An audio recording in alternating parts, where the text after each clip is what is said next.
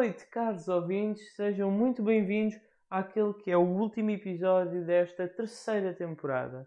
É verdade, este é o oitavo episódio e, portanto, eu decidi encerrar esta terceira temporada. Mas não sei se vocês se recordam do início desta, deste, novo, deste novo ciclo em que eu uh, entrevista a minha convidada era de uma área totalmente diferente às que eu tinha tido nas outras duas temporadas, que é uma área do desporto. Curiosamente, eu ainda não tinha conseguido encontrar ninguém e abri esta temporada com a Susana Costa, atleta do triplo salto, e portanto eu não poderia deixar de fechar esta temporada também com alguém da área do desporto. A minha convidada de hoje uh, já conduziu motas, agora conduz caminhões, também é professora de geografia e, portanto, tem um, um leque o mais variado possível de experiências e hoje vai partilhar aquela que é a sua história, feita de altos e baixos, mas que a tornam na mulher forte e dedicada que é hoje. Vamos então conhecer a história da atleta, da piloto, aliás, de caminhões, Elizabeth Jacinto. Então, antes de mais, queria agradecer muito por ter disponibilizado aqui um bocadinho do seu tempo para poder conversar consigo e Queria começar por lhe perguntar, porque é natural do Montijo e piloto de caminhões, gostava de saber se desde pequena tinha assim uma veia de esportista. Não, nunca tive, pelo contrário. A maior parte dos, das crianças hoje em dia têm sorte de ter os pais que os levam a praticar atividades esportivas. No meu caso, uh, pratiquei durante algum tempo judo e um tempo ainda mais pequenino no basquete, mas pronto, fiquei por aí. Portanto, nunca tive uma vocação muito esportista, nem nunca tive no meu horizonte fazer eh, corridas, nem virar para os desportos motorizados, nem nada que se parecesse. Fiz a minha, a minha juventude toda um, de uma forma muito clássica, muito normal. A minha infância foi com aquelas brincadeiras de miúdos que na altura nós brincávamos muito na rua uns com os outros e depois na adolescência já uh, muito dedicada à leitura, a ler os romances cor-de-rosa, uh, fazia tricô, aprendia a fazer bordados cedo, portanto aquelas, aquelas atividades muito clássicas, femininas e nada de grandes aventuras, nem nada que se parecesse. Portanto a, aventura do desporto aparece na minha vida um bocadinho por acaso, bastante tarde, uh, numa altura, queres que eu conte já a história toda? Pode ser, pode ser. Pode ser. Numa altura em que uh, eu já estava a viver com o meu marido nessa altura e lembro-me de um dia irmos aí para a cidade de Lisboa, íamos ao cinema, parámos em frente a um quiosque e ele pega numa revista de motas, começa a desfolhar e diz, ah, isto das motas é muito giro, não é? E eu digo, ah, também acho muita graça, então porquê é que não tiramos a carta? E foi exatamente assim as coisas, portanto eu já tinha mais de 20, se não me engano já tinha 21 anos, não tinha carta nem de carro, nem de nada nessa altura, e então decidimos, ele tinha carta de carro, mas o pai não tinha dado a oportunidade de fazer carta de moto, e decidimos fazer a carta de condução, os dois de moto. Uh, por graça, decidimos comprar uma moto para os dois, uh, uma Caxiga Elefante 125, da tinha sido o guarda-lamas alto tipo de motocross, Sim. e lembro-me que na altura, bom, ele ia para o emprego todo engravatado, portanto ia de carro, e eu uh, comecei a utilizar a moto como meio de transporte urbano, ir para a faculdade, nessa altura depois também comecei a dar aulas, e era um meio de transporte. E na altura era uma grande novidade porque uh, não havia raparigas a andar de moto e as pessoas paravam nos slavos, abriam o vidro, tinham conversa comigo, era uma grande animação e sempre me incentivava ali à, àquela concentração que eu tinha que ter para andar a conduzir uma cidade grande que eu não conhecia, uh, no meio do trânsito, um veículo que era completamente novo. E foi assim, pronto, o tempo foi passando, a certa altura, pela graça de ter uma moto tipo motocross, decidimos inscrever no clube todo terreno. Na altura começou a aparecer em Portugal os passeios. Uh, fomos fazer um passeio uh, que foi a Ronda dos Castelos, Nessa altura o Jorge já tinha uma moto maior para ele, não é? porque um homem não anda de 125, então ele tinha uma 600 e eu a 125, fomos os dois fazer esse passeio todo o terreno, mas claro, não tínhamos experiência nenhuma, não tínhamos técnica, não sabíamos como é que as coisas faziam. Eu sei que aí uma ou duas ou três vezes o radiador da moto abriu uh, e eu tive que desistir. Portanto, dos 200 km que o passeio tinha, eu fiz 80. O Jorge fez tudo, mas com muitas dificuldades, porque a moto era muito grande, muito pesada, não era nada propícia àquilo. Uh, mas no fim olhámos um para o outro uh, e dissemos isto é o hobby das nossas vidas. Pronto, temos que... pensado que isso pudesse vir a ser um desporto. Não, não, nada, nada, nada disso. Acima de tudo, surgiu como uma brincadeira. Depois, nessa altura achámos que o problema é das motas, as motas é que não prestavam. Então ficámos um ano inteiro em casa a fazer economias, a juntar todo o dinheiro que tínhamos para comprar duas motas todo terreno. Não íamos ao cinema, não íamos jantar fora, não íamos a lado nenhum. No final do ano conseguimos comprar duas motas próprias para o todo terreno, iguaizinhas, uma para cada um. Então aí foi a grande diversão, foi a época se calhar, em que eu mais me diverti, porque juntava-se um grande grupo de amigos, todos para o Lentejo fora, a abrir as portadas das propriedades, entrar nelas, andar no meio das vacas, das ovelhas, um, e fomos andando, pronto, eu ia atrás deles, ia, fui melhorando a minha capacidade de condução, e a certa altura há um deles que decidi fazer uma prova de, de competição. Nasceu em, em 92, ainda era troféu, em 93 já era campeonato nacional de todo terreno. Mas em 91 aparece pela primeira vez um troféu de todo terreno, e eu em 92 um, os meus amigos decidiram ir fazer, organizaram-se todos para ir fazer essa prova, não é? E eu pus-me de fora. E eles olharam para mim e disseram: Não, tu também tens que vir, tu sabes andar, andas connosco ao fim de semana, tens que vir. Eu mas eu não sou capaz, eu não tenho física, eu não tenho técnica, eh, eu não vou conseguir aguentar nem 70 km. Como é que eu vou fazer 300 aos saltos em cima de uma moto? Pensava assim: Bom, 300 km é como ir daqui ao Algarve. Se eu vou por estrada, chego lá toda cansada, como é que eu faço assim, aos saltos tempo todo, não vou conseguir fazer. Mas foi? Mas eles insistiram tanto que deram uma prova de confiança me ter, a certa altura dei comigo a pensar assim, epá, os meus amigos acreditam que eu sou capaz, será que eu sou capaz? É muito importante este voto de confiança que os outros nos dão e na realidade foi o que me fez experimentar, porque eu achava que não era capaz, mas já que eles achavam, podia ser que eu até final até fosse. Vou-te dizer, ah, eu ao final de 100 km já não me conseguia mexer em cima da moto, tinha dores nos músculos todos, cerrava os dentes e sofria, sofria imenso e só pensava, eu tenho que conseguir, tenho que conseguir, os meus amigos acham que eu sou capaz, eu tenho, não os posso deixar ficar mal, tenho que conseguir.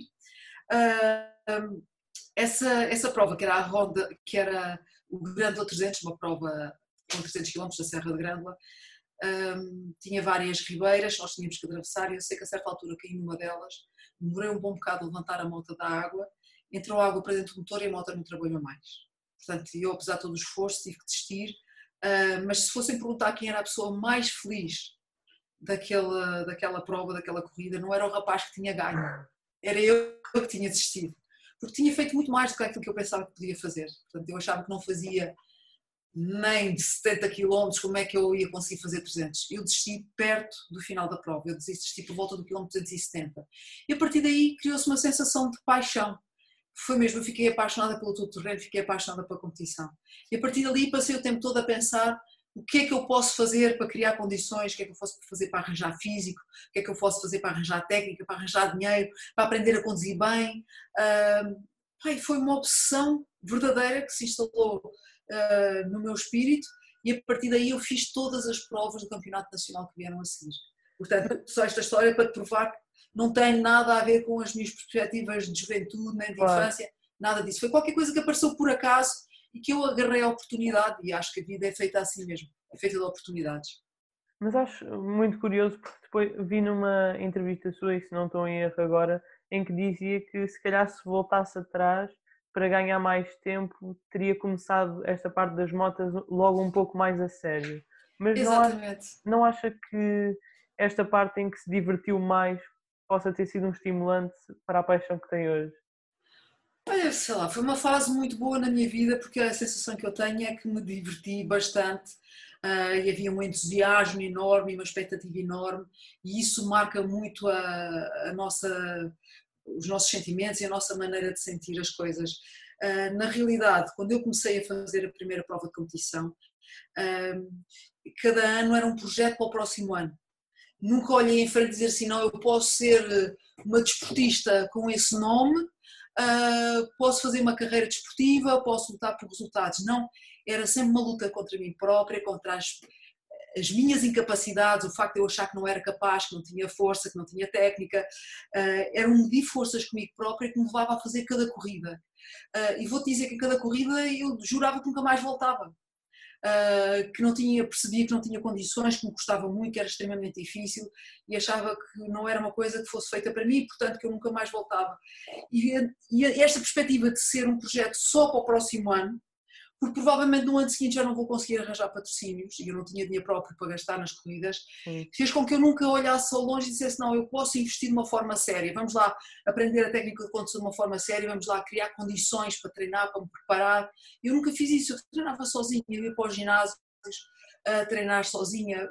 Os rapazes uh, saíam das máquinas, eu ia para lá, ainda punha mais peso do que aquilo que eles faziam, mas depois chegava às provas e embora eu fizesse muita musculação no ginásio, depois não tinha aquela resistência que me fazia falta, porque eu não sabia, uh, não estava a fazer uma preparação física bem feita. Portanto, este exemplo é para te mostrar que eu não tive de facto a noção de até onde é que podia ir.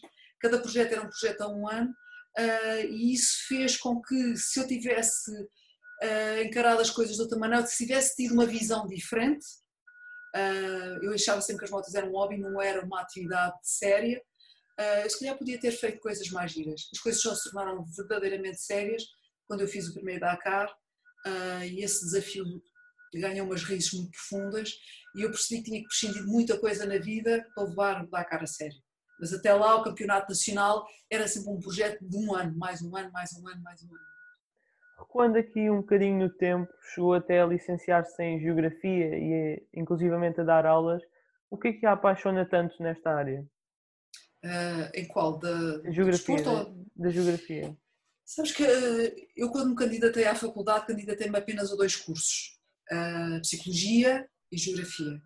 Porque Psicologia era o curso que, que me apaixonava, foi esse que me incentivou a estudar, mas eu não tinha condições económicas para ir viver para longe de casa, por exemplo, uh, portanto, eu nasci e vivi no Montijo na altura e quando muito eu podia vir estudar para Lisboa. Uh, as médias eram altas naquela altura e eu não tinha a certeza se conseguia ter média suficiente para entrar. E, portanto, havia um outro curso que eu gostava imenso, que era a Geografia, que me dava a possibilidade de ter uma profissão que me dava uh, uma profissão que me agradava bastante, que era o ensino, e que eu conseguia logo arranjar emprego, que era uma coisa importante para mim. E daí eu ter concorrido também à Geografia e fiquei colocada em Lisboa Uh, e, e, portanto, mal acabei o curso, comecei logo a dar aulas e foi uma profissão que eu gostei imenso e gosto, uh, mas que depois acabei por interromper por causa do desporto, porque foi um desafio enorme para mim e, portanto, acabei por tirar a geografia para trás das costas, mas é uma, é uma área que eu gosto e, acima de tudo, se calhar mais do que a geografia, gosto de ensinar. Sentiu, uh, na altura em que teve de trocar a geografia, por assim dizer, substituir a geografia pelo desporto, Sentiu, sentiu assim algum tipo de receio nessa altura? Uh, sim, eu tive muitos receios, uh, como deves calcular. Uh, no princípio, eu pedi uma licença sem vencimento na escola para um ano, depois, no ano seguinte, voltou a pedir outra licença sem vencimento, e com estes dois anos de licença sem vencimento, eu fiz o meu terceiro e quarto Dakar de moto. O quarto Dakar teve uma história muito estranha uh, e no ano seguinte eu não tive patrocínios para voltar e portanto eu voltei a dar aulas. Portanto, isto só para te dizer também que foi um projeto assim muito gradual. Comecei a fazer corridas de caminhão uh, e percebi que o caminhão exigia muito mais de mim, muito mais tempo e muito mais dedicação uh, e que eu tinha que deixar de aulas. Voltei a pedir outro ano de licença sem vencimento e depois, quando fiz a opção de me dedicar a 100% ao desporto uh, e pedi uma, uma licença de longa duração na escola, eu tinha sempre aquele grande stress, aquela grande dúvida comigo de dizer assim, provavelmente para o ano já não tenho patrocínios e vou ter que voltar à escola e portanto em cada ano eu dedicava-me o máximo que eu podia, apostava tudo o que tivesse ao meu alcance para fazer um bom trabalho, para convencer os meus patrocinadores que eu era um bom investimento, para conseguir atingir o meu objetivo. Porque, e quando no caso das motos o meu objetivo era chegar ao final do Dakar, e provar a toda a gente que eu, como mulher, era capaz de fazer uma prova dura e difícil, que era considerada só uma prova para homens de barba rija, uhum. e percebia que as pessoas não acreditavam que eu era capaz de fazer. Eu vi aquilo muito a peito e encontrei como um desafio, não, eu vou ser capaz de fazer. Eh, e quis provar a toda a gente que era capaz de fazer essa, essa prova, esse, chegar ao fim do Dakar. Quando eu comecei a fazer corridas de caminhão, o meu objetivo tornou-se muito diferente. Agora eu já não queria só chegar ao fim, eu queria vencer. E claro, eu comecei sem condições absolutamente nenhumas, eu hoje olho para trás e acho que é ridículo quando olho para mim própria pensar que eu tinha essa ambição de chegar ao topo da classificação geral de caminhão, porque não tinha condições absolutamente nenhumas que me ajudassem a chegar lá. mas eu consegui, porque foi exatamente a, o centrar neste objetivo que me levou a fazer tudo aquilo que eu fiz ao longo destes anos todos. E uh, pronto, falámos à parte, uh, acerca dos receios que teve na altura de trocar a geografia pela, pelas motas, mas sentiu esses mesmos receios quando teve de trocar a moto pelo caminhão também, ali a certa altura? Sabes que é assim, eu fiz eh, uma série de anos do Campeonato Nacional, todo terreno, depois fiz, o meu grande desafio foi fazer o Dakar. Uh, fiz o primeiro ano desisti, fiz o segundo desisti por problemas mecânicos e nessa altura continuava convencida que eu era a super mulher, o problema era que as motas não prestavam. Então veio o terceiro ano e eu consegui uh, chegar ao fim, a corrida correu muito bem, ganhei a taça das senhoras, foi fantástico, uh, mas as pessoas que estavam lá no final da prova vinham-me dar os parabéns e diziam parabéns Elizabeth, foste fantástica, conseguiste uh, finalmente realizar o teu sonho e terminar o Dakar e dás parabéns porque ganhaste a taça das senhoras, mas depois no final daquelas palmadinhas nas costas vinha aquela horrível frase que dizia assim, mas tiveste sorte, o Dakar este ano teve menos 4 dias. Eu percebia que de facto as pessoas não tinham, ah, não acreditavam que eu fosse capaz de fazer o Dakar todo. E portanto, ah, eu ah, lembro que nesse ano, quando chegámos a casa, o Jorge, que é o meu marido, me diz: Olha lá, o que é que tu achas se a gente abandonasse a competição? Enfim, já fizeste tudo o que querias, já terminaste o Dakar, já ganhaste a taça das senhoras, a gente não ganha nada com isto, podemos fazer tanta coisa gira, mas fazer outra coisa na vida. Uh, e eu fiz birrinha, aquelas coisas, não é? Para o convencer de que eu queria provar a toda a gente que era capaz de fazer um Dakar duro e difícil uh, e que queria fazer. Ele disse: está bem, então voltamos um, outra vez. E voltei no ano seguinte com a história toda bem estudada, com tudo muito bem organizado, muito bem preparado. E aquele Dakar teve uma história bastante estranha, porque o meu carro de assistência pisou uma mina na passagem de Marrocos para a Mauritânia. Eu fiquei completamente sozinha, a minha equipa de assistência toda no hospital. Aquilo foi um duro golpe para mim, que me deitou muito abaixo e que mexeu muito com a minha maneira de ver as coisas, a minha maneira de ver o desporto, a minha maneira de ver as minhas atitudes. E eu questionei muito uh, o que é que me levava a andar por ali e o que é que eu andava a fazer. E uh, lembro-me de me sentir muito triste com a situação, mas tomei naquela altura uma atitude muito firme. Uh, para mim era evidente que eu ia desistir mais uma vez, que não ia conseguir chegar ao Dakar, que não ia conseguir realizar o meu sonho, porque enfim, eu tinha ficado sem nada, não tinha roupa, não tinha ferramentas, não tinha, tinha peças, não tinha nada. Mas tomei a decisão de, pelas pessoas que estavam naquele carro, principalmente o condutor do carro, que se tinha magoado bastante, eu tomei a decisão de, ok, vou ter que desistir, vou desistir, mas vou desistir no momento aqui para o chão não consigo levantar mais. Essa foi a minha decisão. Ah, como deves calcular, caí, como eu costumo dizer, a brincar, 300 mil vezes. 300 mil vezes me levantei, parti-me toda, cheguei ao final da prova.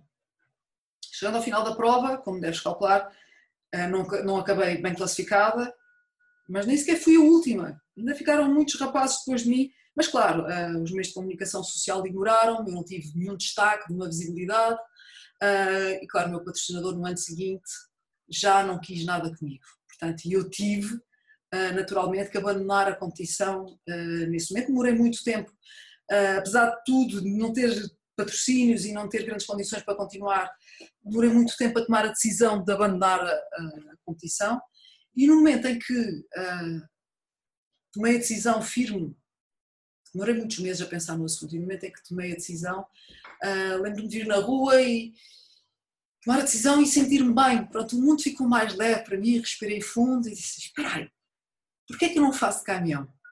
Nunca nenhuma mulher fez, se calhar é é mais fácil, portanto, eu, tinha, eu achava que aquilo que tinha feito moto tinha sido tão difícil, tinha aquela convicção, convicção que podia fazer na vida tudo o que quisesse, se fiz de moto posso fazer de caminhão, uh, e, e, depois achei que se calhar era mais fácil arranjar patrocínios, e, e naquela altura lembro-me imaginar dentro do caminhão a saltar as dunas, com, como via na televisão, aquela imagem disse-me tanto que não me saiu mais da cabeça, portanto, eu chego a casa nesse dia e pergunto ao meu marido, oh, Jorge, o que é que tu achas se eu fizesse o Dakar de caminhão? Que é? E ele responde-me assim, ah, pode ser, pode ser uma, uma ideia gira. E eu saí de casa, peguei na mala logo, imediatamente, para ir à escola de instrução cá aqui ao pé de mim, para perguntar o que, é era preciso para fazer a carta de pesados. Portanto, por circunstâncias várias, giras da vida, no ano seguinte, logo a seguir tirei a carta, fiz o exame pesados em outubro e em janeiro estava a fazer o Dakar de caminhão sem saber ler nem escrever, como se costuma dizer.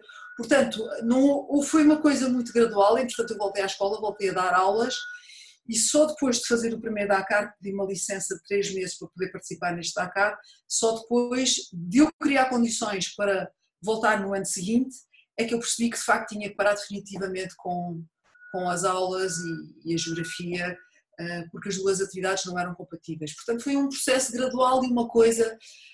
O desafio do Dakar de caminhão era tão grande, como eu disse, o meu projeto era tão ambicioso, tão ambicioso, que eu achei que tudo valia a pena para o conseguir. E valia a pena deixar as aulas e deixar muita coisa para trás. Eu achei também muito engraçado que na altura dessa mudança, eh, que falava uma vez que quando pensou em desistir ou se valia a pena ir para os caminhões, que era ensinava aos seus alunos, falava sobre as dunas e o que era, mas queria ter a oportunidade de ver de perto. Exatamente, porque enquanto eu.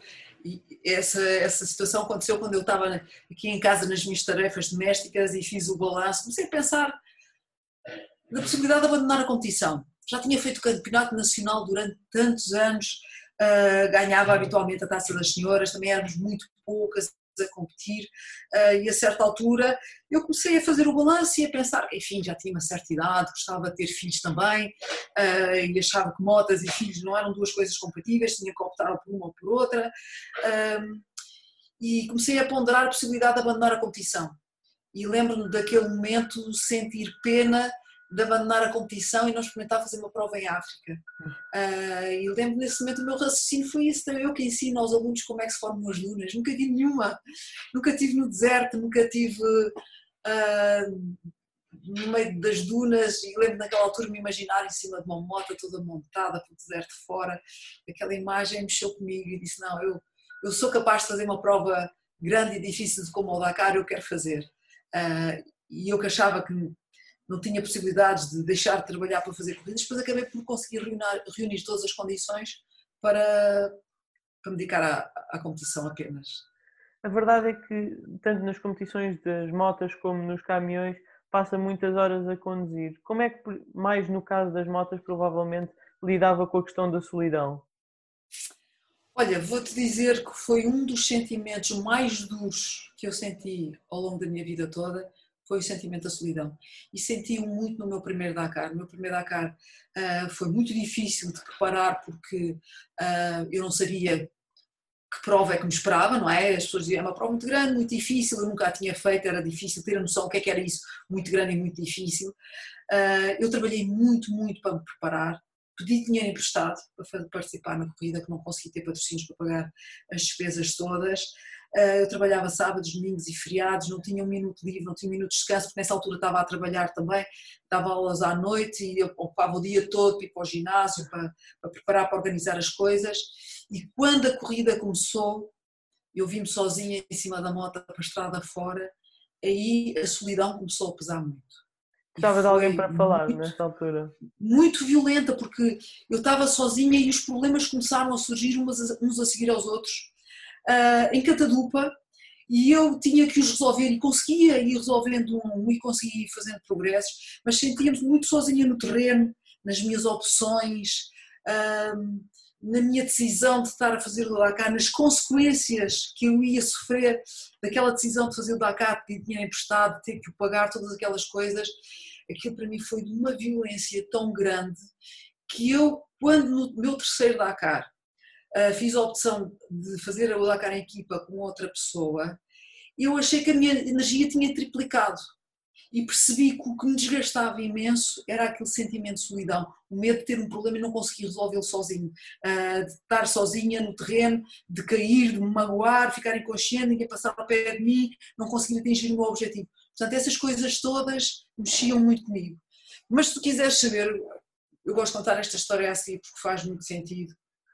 Nesse ano, ah, eu desci do Dakar, as coisas correram mal, mas eu tive a sorte de que ah, houve alguém que olhou para a minha prestação e achou que ela tinha tido algum valor e nesse ano recebi a condecoração da Ordem de Mérito dada pelo Presidente da República, ah, Dr. Jorge Sampaio. E essa, essa condecoração, eu na altura achei, pensei que os meus botões eu não a mereço, porque eu não consegui atingir o meu objetivo, eu não consegui chegar ao fim, eu não consegui fazer o Dakar como eu me propunha.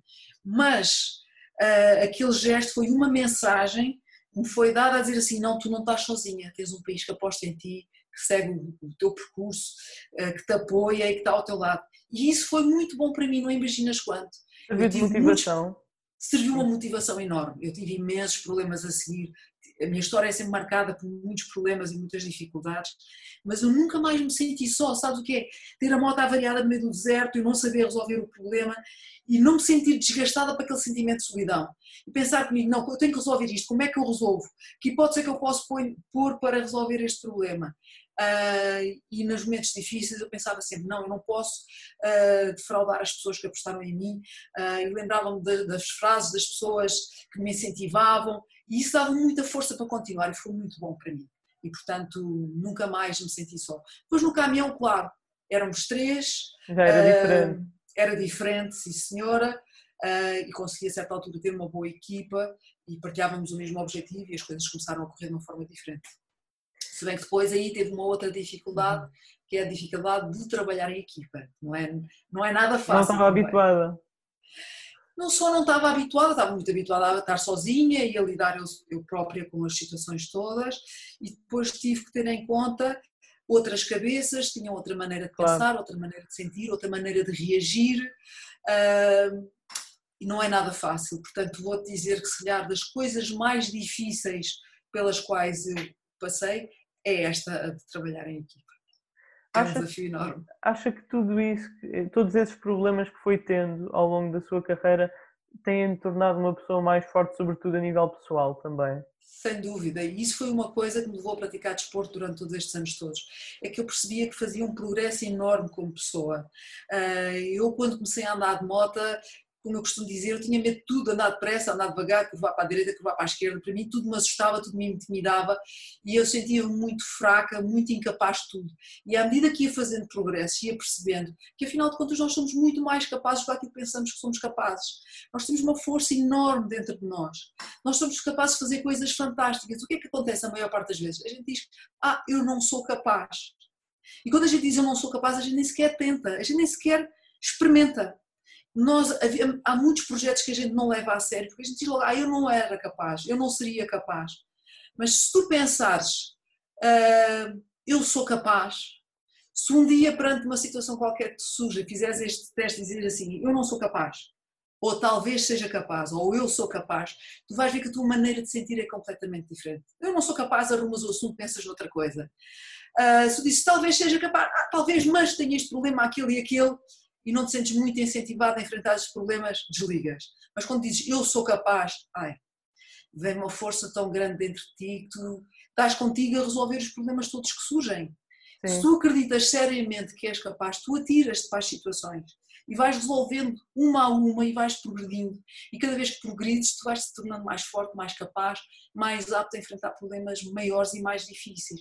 E isso é que é giro. Esse foi o gozo que eu tive ao longo destes anos todos e que me satisfez bastante e que me levou hoje uh, a encher o peito e dizer assim, sou a única mulher a nível mundial que conseguiu ganhar uma corrida grande e difícil de caminhão. Nunca nenhuma outra mulher fez. E isso dá-me um prazer enorme, mas foi esta luta comigo própria, esta conquista, para me tornar mais forte, maior, mais capaz. Ao longo aqui da nossa conversa, uh, focou várias vezes a questão de estava muito a pensar também uh, como conseguir os patrocinadores para o ano seguinte ou o financiamento para as provas, porque esta sua modalidade exige bastante, uh, muitos custos que outras não exigem. Isso é sempre um peso que está na sua consciência? Foi, foi sempre um, um elemento de stress e de pressão enorme. Tu sabes que no desporto, uh, o desporto é assim, todas as modalidades, seja qual for, um dia ganha-se, outro dia perde-se, por muito bom que seja um desportista, não se ganha sempre. Há sempre momentos de sorte, momentos de azar, momentos em que não estamos nos nossos bons dias, que cometemos erros, e mais a mais na minha modalidade. É uma modalidade que entra com vários fatores. Ou seja, por um lado há a minha capacidade de fazer as coisas, o meu treino, a minha preparação. Por outro lado tens todos os outros elementos que estão comigo, a minha equipa, a forma deles trabalharem. Depois tens o caminhão, não é? A resistência das peças, a fiabilidade, tens ali uma série de fatores muito grande.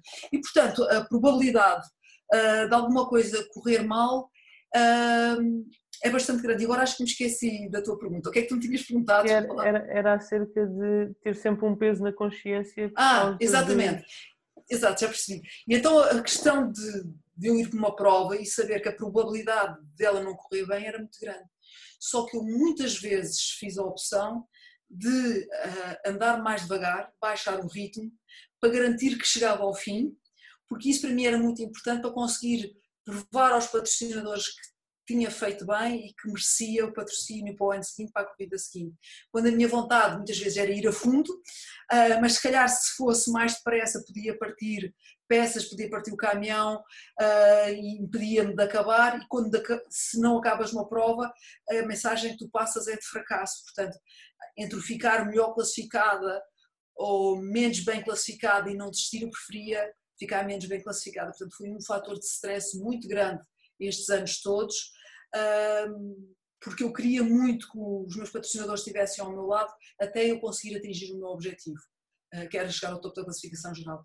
Depois houve ali uma fase em que eu percebi ah, que tinha atingido um bom nível de condução, que estava à beira de atingir o meu objetivo, que era chegar ao topo da classificação geral, ah, mas por uma razão ou por outra que não estava a conseguir lá chegar, então a minha opção foi forçar não, agora eu não quero só chegar ao fim, eu quero mesmo andar depressa e, e andar rápido. E depois houve ali um ou dois, três erros feitos por mim uh, que, que, deram maus resultados, naturalmente, e que eu tive que ponderar bastante bem depois, porque as corridas, como sabes, têm uma parte mental muito grande Uh, e depois finalmente eu consegui fazer tudo certinho, tudo bem, sem me estressar, sem perder a cabeça, sem entrar em ansiedades e consegui gerir os problemas todos que surgiram, porque tu não fazes uma corrida grande como o Africa Race ou como o Dakar sem ter problemas, consegui gerir-los todos de forma a ultrapassá-los e consegui chegar ao fim e, e, acabar à frente. E para mim isso foi muito bom. Mas no caso então nestas situações da questão financeira, sente aquela questão do sofrimento por antecipação constante? Sentia, sim, sim. Era uma, uma pressão muito grande que eu aprendi a lidar com ela, naturalmente, que uh, no desporto é uma aprendizagem enorme a todos os níveis e eu de facto uh, aprendi a lidar com essa pressão, mas quando as coisas corriam mal, um dos meus grandes receios era que o patrocinador chegasse ao pé de mim e dissesse ah, Isabel, isto correu mal, já, pronto, já fizeste o que tinhas a fazer, já chega. Uh, porque eu sabia que de facto a, a verba necessária é extremamente elevada. Uh, Portugal é um país que não valoriza o desporto, que não encara o desporto como um investimento e eu sabia que as dificuldades em conseguir alternativas iam ser bastante grandes. E, portanto, empenhava-me imenso a, a, provar que eu merecia o investimento que os patrocinadores estavam a fazer em mim uh, e por isso havia sempre essa ansiedade da minha parte quando partia para as provas e por isso muitas vezes o que eu fazia antes de partir para a prova tentava sempre um, dar o máximo nas vistas, fazer muitas fotografias, para criar eventos, para aparecer um, fotografias minhas nos jornais, para que o patrocinador visse e pelo menos o mínimo eu já tinha garantido, percebes? Portanto há toda aquela atitude de retorno que se tem que dar aos, aos patrocinadores, que no fundo tentava ter uma atitude bastante profissional, para que as pessoas não se sentissem defraudadas, nem que tinham perdido tudo, não é? No desporto é assim, a gente ora ganha, ora perde, mas no fundo claro. há que se gerir da melhor forma. E havendo aqui esta pronto, falta de reconhecimento às vezes nos desportos fora do futebol, qual é a sensação quando em 2019 vence o Africa Eco Race que substituiu o Rally Dakar, um evento de uma grande envergadura? Foi uma satisfação enorme para mim, porque essa vitória significou várias coisas. Uh, não foi só a vitória de uma mulher uh, num rally que é praticado maioritariamente por homens, e isso para mim foi uma coisa importante, pela questão do exemplo, não é? Para provar ao mundo que não é por ser homem ou ser mulher que se faz ou não se faz as coisas, que as mulheres podem agarrar projetos ambiciosos que são tidos como masculinos, que o podem fazer se quiserem, desde que trabalhem, desde que se empenhem. Portanto, esse foi um dos aspectos importantes para mim. Mas foi também a, eh, a vitória de uma progressão enorme que eu tive como pessoa e de muito trabalho ao longo destes anos todos. Foi a vitória de uma equipa que esteve ao meu lado uh, e que, que, se dedicou em pleno uh, e que fez tudo o que estava ao seu alcance para que a gente conseguisse vencer.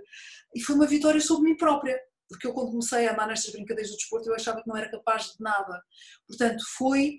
Uh, foi uma conquista muito grande a vários níveis e ao mesmo tempo eu também gostei uh, da situação de provar ao meu país que eu era capaz de fazer quando eu percebia que muitas pessoas não acreditavam em mim. E portanto isso foi, foi uma satisfação enorme que reúne vários aspectos uh, e que me deixaram realizada, embora com pena de não poder continuar a seguir, naturalmente. E acha que as pessoas começaram a olhar para si de outra forma? Talvez reconhecer mais o seu valor também? Eu acho que sim, que as pessoas a partir dali uh, reconheceram mais, principalmente os meios de comunicação social. Um, tens ideia que ainda já há muitas jornalistas mulheres, mas a, a maioria dos jornalistas são homens, e de certa forma uh, havia um descrédito muito grande nos meus resultados e portanto as pessoas não me levavam muito a sério uhum. e só quando de facto se percebeu que de facto eu ia chegar a afinal e basicamente foi depois de ter vencido acima de tudo que eu comecei a ter destaque que as pessoas perceberam e olharam para o rally e olharam para, as pessoas que participaram, para as equipas que participaram e perceberam que eu tinha algum valor. Porque até lá a questão era sempre assim: ah, Elizabeth uh, ficou em terceiro nos caminhões. Ah, só havia três caminhões. Uh, Elizabeth, exatamente, houve, houve sempre, mas a partir do momento em que eu consegui ganhar, aí as pessoas não tiveram argumentos. Portanto, de facto, houve um reconhecimento a partir daí. Vi também que se andava a preparar para regressar às competições em abril deste ano, depois de recuperar de uma lesão e conseguir finalmente o financiamento que era necessário. Como é que reagiu a esta situação toda da pandemia que impediu esse projeto que tinha em mente? Olha, o ano passado, depois de ter feito o rally, tive que ser operada aos, aos tendões do ombro, uh, tive uma, uma, série de tempo de recuperação e depois comecei a preparar uh, o Africa Race do final do ano. fiz um acordo com uma empresa, preparámos tudo, organizámos tudo, e depois, quando chegou a hora de efetuar o pagamento, chegámos à conclusão que a empresa de facto não estava em condições de assumir o encargo financeiro. E, portanto, o projeto ficou adiado para este ano. Este ano, começamos o ano com esta história triste da pandemia e eu comecei a perceber que as probabilidades de voltar seriam muito poucas. Neste momento já não é só a probabilidade de eu voltar a ser pouca, eu já começo a pôr em causa a sobrevivência dos rallies de todo o terreno. Não sei se não vai durar muitos anos até se conseguir realizar. Neste momento, todos eles estão a tentar adaptar, uh, a adiar para o ano seguinte, a reformular percursos, mas eu tenho muitas dúvidas que se consigam realizar e provavelmente demorará algum tempo. Por isso, neste momento, uh, eu não sei sequer se vou ter condições de. Tem muita pena, garanto que sim, que é uma coisa que eu gosto imenso, a qual eu dediquei a minha vida durante estes anos todos e que sei que ainda podia fazer eh, umas corridas com resultados excelentes, uh, mas olha, não se proporciona. Tive a sorte de conseguir fazer e isso já me deixa algum sentimento de realização, porque como tu sabes, muitas vezes a gente chega a um bom nível e às vezes não se consegue vencer e eu consegui, portanto, nesse aspecto, de certa forma, já me sinto recompensada no meu trabalho. Mesmo assim, face a estas condições, tentou de alguma forma reinventar-se para praticar o desporto e a sua modalidade também? Uh, sabes que a minha modalidade é uma modalidade um bocadinho ingrata para lhe dar continuidade de uma outra forma. Às vezes as pessoas me perguntam assim, então, mas se abrisse uma escola de condução? E eu respondo, morria de fome, não é? Porque naturalmente uh, o, os homens acham que nascem todos a saber conduzir. Portanto, nenhum deles ia querer aprender a conduzir comigo, não é? Se fosse homem, talvez, mas sendo mulher, não iriam. E depois não há raparigas a querer eh, aderir a esta modalidade e, portanto, não teria grandes possibilidades de, de futuro. No entanto, olha, provavelmente há a possibilidade de eu continuar ligado ao desporto, mas se calhar de uma outra forma. Vou-te dizer, neste momento estou a fazer uma pós-graduação na área da psicologia uh, e vou fazê-lo também na área da psicologia do desporto e depois, quem sabe, com tudo aquilo que eu aprendi, talvez possa ajudar outros desportistas a ultrapassar aquelas barreiras que nós muitas vezes temos, que nos impedem de fazer bem e, e será uma forma de estar ligado ao desporto também. Uh, mas pronto, neste momento é a minha opção, uh, mas estou naquela perspectiva de ver como é que as coisas evoluem. Se tiver a oportunidade de voltar, naturalmente gostava de voltar. Mas aqui durante este confinamento, como é que se foi adaptando em termos desportivos? Uh, fui treinando sozinha, portanto deixei de ter com o treinador naturalmente, mas todos os dias treinava uh, na rua, em casa, fui tentando manter a forma física uh, e depois comecei a, a estudar para, ter outras opções de caminho se, se fosse necessário. Já falámos aqui também tanto da geografia como do seu desporto mas gostava de falar da escrita, que também é algo que está muito presente na sua vida, em livros como, por exemplo, A Irina no Master Rally e Os Portugueses no Dakar. Que tipo de mensagens pretende passar com estes livros que até estão no Plano Nacional de Leitura? Olha, vou-te dizer, os livros de banda desenhada foram para mim um desabafo. Eu precisava muito de contar as minhas histórias, porque eu, eu numa etapa de um rally eu vivia situações tão complicadas, tão difíceis, tantas emoções, e depois ninguém sabia de nada, nem aparecia assim uma linhazinha, Elizabeth classificou-se apenas no lugar tal. E ninguém Ai, sabia. Mas ninguém sabia e aquilo mexia muito comigo. E eu achava que tinha me esforçado tanto, tinha feito tantas peripécias para conseguir reunir condições, para conseguir participar, tinha tido tantas histórias complicadas pelo meio, que eu tive muita vontade de as contar. Uh, e algumas eram verdadeiras caricaturas. Então lembro-me de, uma das últimas etapas, do último rally que fiz de moto, ir no terreno, aquelas zonas de deserto fáceis que a gente só manda para a frente, uh, e tomar a decisão de fazer o livro de banda desenhada para contar as minhas histórias. Mas depois, a certa altura, dei comigo a pensar que uh, os pilotos portugueses que me tinham incentivado a fazer o Dakar tinham histórias magníficas, não é? E então decidi também contar as histórias deles. Portanto, no fundo, foi uma tentativa de imortalizar as histórias dos portugueses que participaram no Dakar de Mota, em muito más condições, todos eles, ah, que fizeram 30 por uma linha para conseguir estar e fazer bem, que eram bons pilotos, que conseguiam fazer bons resultados, mas que não tinham condições para o fazer. E, portanto, a minha perspectiva era, era, era o desabafo, era imortalizar as nossas histórias. Pronto, está escrito, quem quiser pode ler, quem quiser e conhece pode ler. também. E, Desculpa? E, e eu agora ia-te só dizer, o livro da Irina no Master Rally já tem uma história diferente.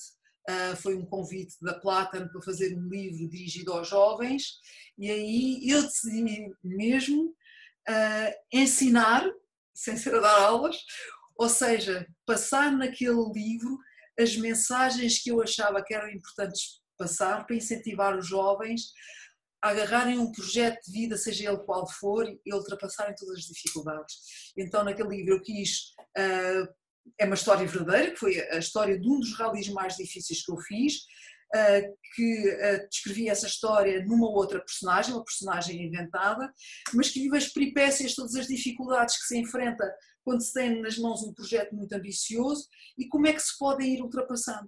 Portanto, a minha ideia era passar mensagens que incentivassem os jovens a não desistirem e ir mais longe, porque a vida é muito gira, a vida tem que ser vivida para a gente morrer em paz connosco próprios e a gente só, só vive bem se a gente abrir os braços e as mãos a projetos novos, a projetos ambiciosos e aprender com a vida as lições que ela tem para nos dar. E, e agora, se quiser saber, se quiser saber, estou a trabalhar num outro projeto de banda desenhada, que ainda não está pronto, mas que mais uns mesinhos uh, sairá. Está em processo. É, está na fase final. E... É uma novidade em primeira mão para ti. Obrigado.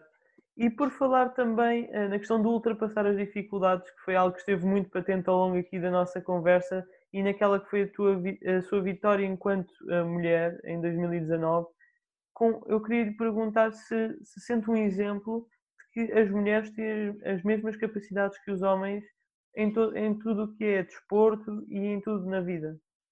Olha, eu costumo dizer que de tudo aquilo que eu fiz, todos os maus pecados que passei, todas as concessões que fiz, se calhar o que é que fica no meio disto tudo? Fica o exemplo. exemplo de uma mulher que com muito esforço, muito trabalho e dedicação conseguiu chegar aonde era impossível teoricamente chegar. E isso acho que é um exemplo que vale a pena ficar e que eu tenho muito orgulho uh, e que me satisfaz imenso.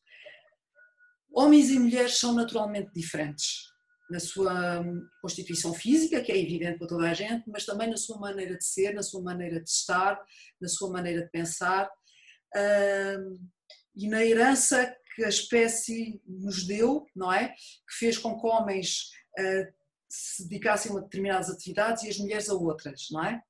Uh, e portanto, não vamos aqui dizer os homens são iguais às mulheres. Não, homens e mulheres são diferentes. Agora, o que é que é correto na minha opinião? Que cada pessoa faça aquilo que quiser fazer na vida, desde que queira. Ah, que não se feche portas pura e simplesmente porque se é mulher ou porque se é homem. As pessoas claro. têm direito a ter as suas oportunidades. E, é, no fundo, a minha história é essa a mensagem que eu gostaria de deixar às pessoas ok, há coisas que para mim como mulher são mais difíceis, mas há outras que são mais fáceis. Provavelmente um homem, se calhar, tem uma maior noção da leitura do espaço, uh, na condução do caminhão, em manobras em sítios difíceis, mas uma mulher tem uma, uma, uma capacidade de concentração superior. E uma coisa, se calhar, vai compensar a outra. Consigo resistir, as mulheres conseguem resistir mais tempo ao esforço físico do que os homens, por isso eu conduzia horas e horas e horas, às vezes num estado de sofrimento incrível, mas conseguia estar. E portanto, no fundo, o que é importante é que as pessoas, quer seja homem, quer seja mulher, com as suas capacidades e os seus objetivos, trabalhem para atingir aquilo que querem. Depois é aquele jogo dizer assim: bom, eu sou boa nesta área, ótimo. Sou fraca nesta área, então tenho que apostar para desenvolver esta área para, para me tornar melhor para atingir o meu objetivo. E isso é independente do género que se tem. Agora, o que não é justo é a gente fechar portas à partida porque se nasce homem ou porque se nasce mulher. Um homem tem todo o direito a aprender a fazer tricô e fazer uma obra de arte crochê se quiser, embora se calhar tenha mais dificuldade porque tem os dedos maiores do que as mulheres. Sim. E uma mulher tem todo o direito a andar de caminhão e a fazer corridas de caminhão mesmo para ela, às vezes, em algumas manobras mais apertadas, tenha mais dificuldade, porque são, tem a ver com as características naturais uh, associadas ao género feminino e ao género masculino, estás a ver? E é essa a minha maneira de ver estas coisas. Para terminar aqui a nossa conversa, tinha mesmo de perguntar se ainda se lembra uh, quantas perguntas falham no exame de código. Oh, não me lembro, por acaso não me lembro mesmo. Nessa altura, no exame de código, estava, estava muito longe destas coisas de desporto e, portanto. Era como tirar a carta normal? Era, era, pronto, era, tinha que tirar a carta, vamos tirar a carta, vamos estudar, vamos fazer, olha, não, não faço mesmo ideia nenhuma. E pronto, terminamos aqui a nossa conversa, espero que tenha gostado. Olha, gostei muito, foi um prazer estar à conversa contigo. Um, como eu te digo, um, gostei muito daquilo que fiz, aprendi imenso e acho que posso ser um, um exemplo para todos aqueles jovens que queiram um dia levar a cabo um projeto, mesmo que seja difícil, que seja ambicioso, não há que desistir. Todos os problemas se resolvem, nós podemos chegar onde queremos chegar, todos os sonhos se podem realizar. Desde que a gente queira, desde que a gente acredite seriamente que os pode realizar, desde que a gente trabalhe para atingir os nossos objetivos, os nossos sonhos. Porque as coisas não acontecem por acaso, mas quando a gente trabalha a gente se esforça, às vezes parece que acontecem verdadeiros milagres. Mas os milagres não vêm ter connosco, tens de ficar de braços cruzados em casa. E isto é que é a mensagem que eu acho muito interessante. Tu leves aos teus colegas, não é? Que vocês estão na, numa fase muito interessante da vossa vida, onde vão iniciar uma vida de estudo, para iniciar uma profissão, e esse objetivo, essa, esse preparar esse objetivo, às vezes traz associados muitas dificuldades e é importante ter esta convicção de que podem ultrapassar as dificuldades todas se vocês quiserem. Portanto, força aí, há que não desistir. É aqui que termina mais uma grande entrevista, é verdade, a última da terceira temporada. Andei aqui à conversa com a piloto de caminhões Elizabeth Jacinto, que ao longo desta nossa entrevista passou uma mensagem muito importante para todos nós de que devemos agarrar nos nossos projetos e lutar por eles ao máximo, sem nunca desistir nos fracassos e tentando lutar sempre para ultrapassar todos os obstáculos Pode parecer uma frase muito clichê e é verdade, porque todos nós uh, dizemos isso, mas a verdade é que aqui a minha convidada de hoje é a prova viva de que devemos agarrar nos nossos projetos porque nós conseguimos alcançar os nossos sonhos. E foi, isto, foi esta história de superação, mas também com vários fracassos e obstáculos, que a piloto Elizabeth Jacinto veio hoje partilhar aqui connosco. Agora, antes de me despedir aqui de vocês e também desta terceira temporada, venho já avisar-vos que em breve estou de regresso, porque teria de vir alguns aí uma quarta temporada. Será em setembro, ainda não sei exatamente qual é o dia, mas ao longo destes, destes próximos dias ou próximas semanas, quem sabe, vou-me mantendo aqui uh, ativo nas redes sociais, onde vou dando algumas pistas sobre o que vai acontecer na quarta temporada. Sim, porque vai haver algumas mudanças, depois irão ver. Também vão, entretanto, saber quando é que vai começar e vou fazendo umas perguntinhas, pedindo umas sugestões. E é isto. Já sabem, em breve estou de volta. Até lá!